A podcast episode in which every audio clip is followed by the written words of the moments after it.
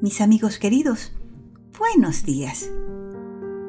Hoy nos volvemos a encontrar para compartir un nuevo rayito de luz.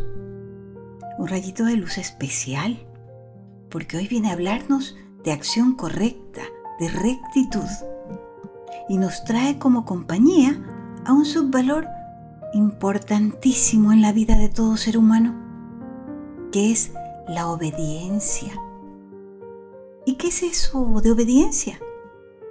Es hacer lo recto en el tiempo debido y en la forma correcta. Se dice que la obediencia es la clave del éxito y que si hay algo que a Dios le agrada y lo hace muy feliz, es saber que los niños son obedientes a sus padres y a sus maestros. ¿Por qué?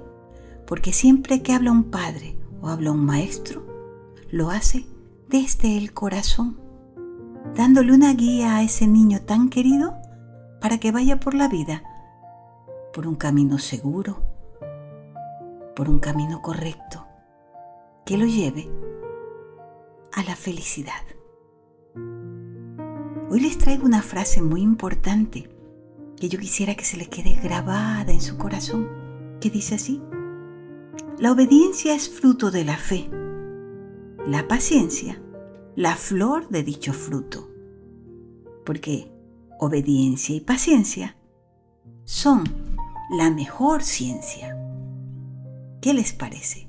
Hoy les traigo una historia muy tierna que nos va a ayudar a recordar cómo hay que actuar ante las disposiciones o lo que papá y mamá o el maestro nos dice que debemos de cumplir.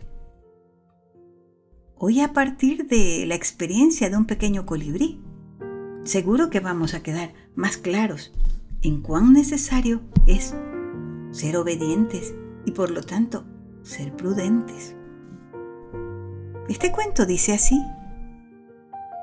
El pequeño colibrí azul se sentía triste y cansado se había perdido cuando viajaba con su familia en busca de un lugar más cálido donde pasar el invierno.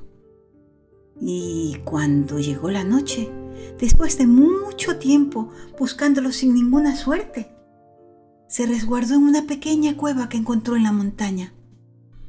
Dentro solo había unas cuantas ramas y hojas secas que habían llegado allí llevadas por el viento. Alimentarse no era algo que a él le preocupara porque siempre había sido muy hábil para esa tarea. Mas no saber si volvería a ver a sus seres queridos, eso sí que lo entristecía profundamente.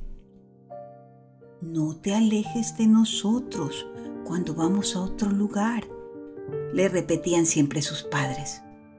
Pero él se emocionaba con todas las cositas que descubría durante sus viajes y se quedaba boquiabierto contemplando esas maravillas, batiendo sus pequeñas alitas encima de cada tesoro, mientras los demás seguían su camino sin darse cuenta de que él no iba.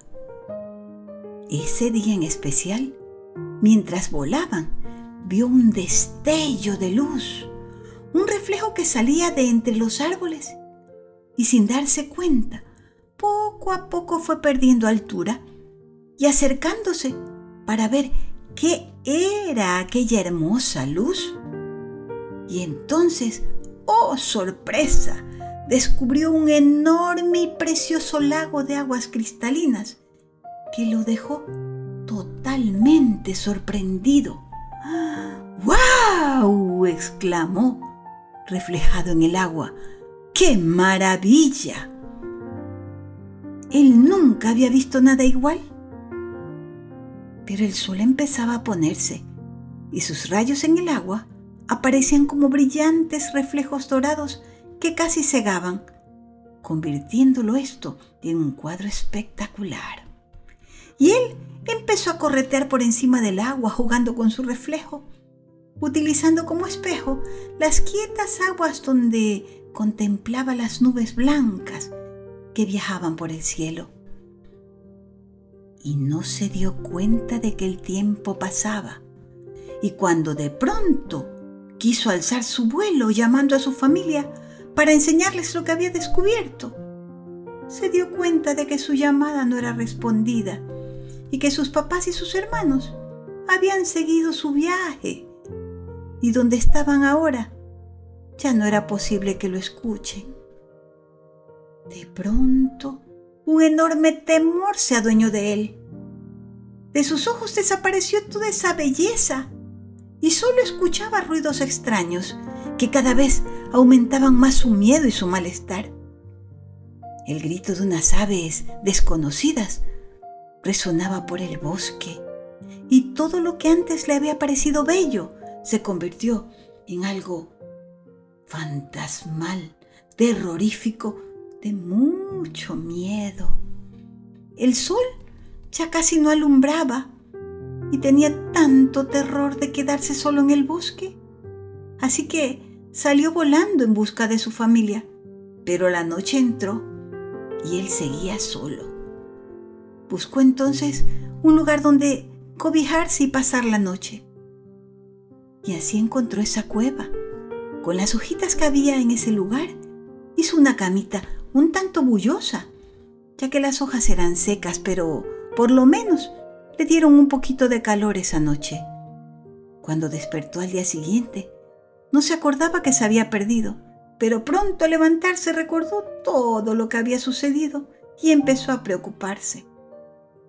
Entonces se acordó de Dios y dijo, Oh Señor, ¿y qué voy a hacer aquí solito? ¿Dónde está mi familia? Y de pronto se dio cuenta cuánto los extrañaba.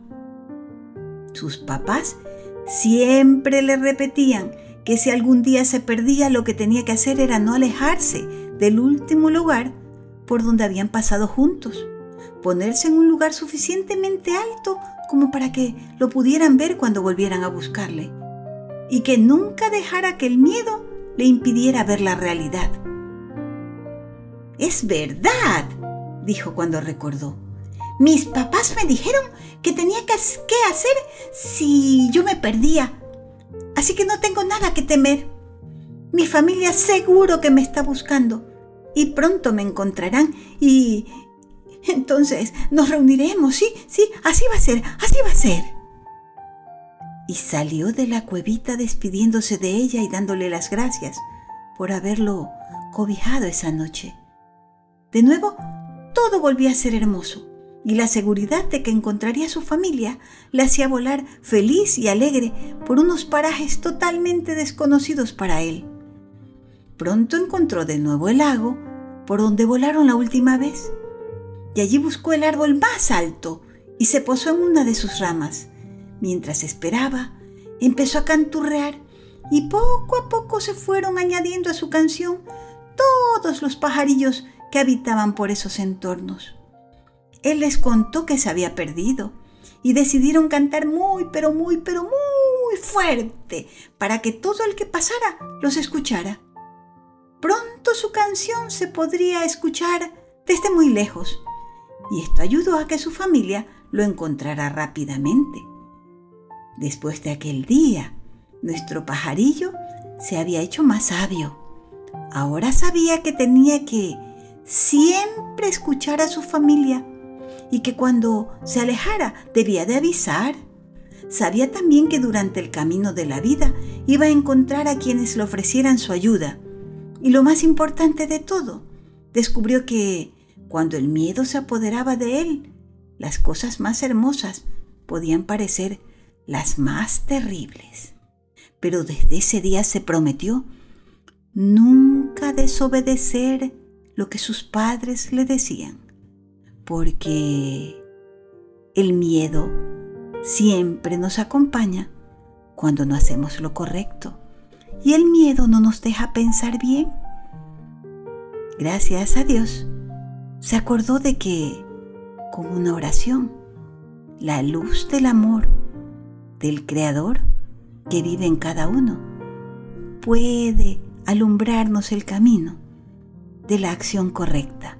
Y fue así como él pudo volver a pensar con sabiduría y recordar qué debía de hacer en esa circunstancia. Y yo les pregunto a ustedes, ¿alguna vez les ha pasado algo parecido? ¿Algo similar? ¿Qué han sentido cuando después de desobedecer a papá o a mamá o al maestro no les ha ido bien? Quien oye consejos llega viejo, dicen por ahí. Entonces, aprendamos a obedecer. Aprendamos a escuchar y a ser prudentes, porque así la vida va a ser siempre más segura, más hermosa y, por cierto, más feliz.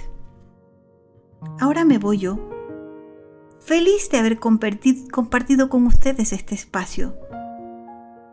Feliz de haber hablado de algo muy importante y necesario para la vida.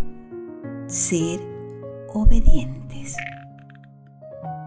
Con el cariño de siempre me despido de ustedes, segura de que hoy compartimos algo bueno, algo útil. Y también segura de que mañana nos volveremos a encontrar para seguir alimentando nuestra mente desde el corazón con un nuevo rayito de luz. Mis queridos, hasta mañana. Claro, si Dios quiere.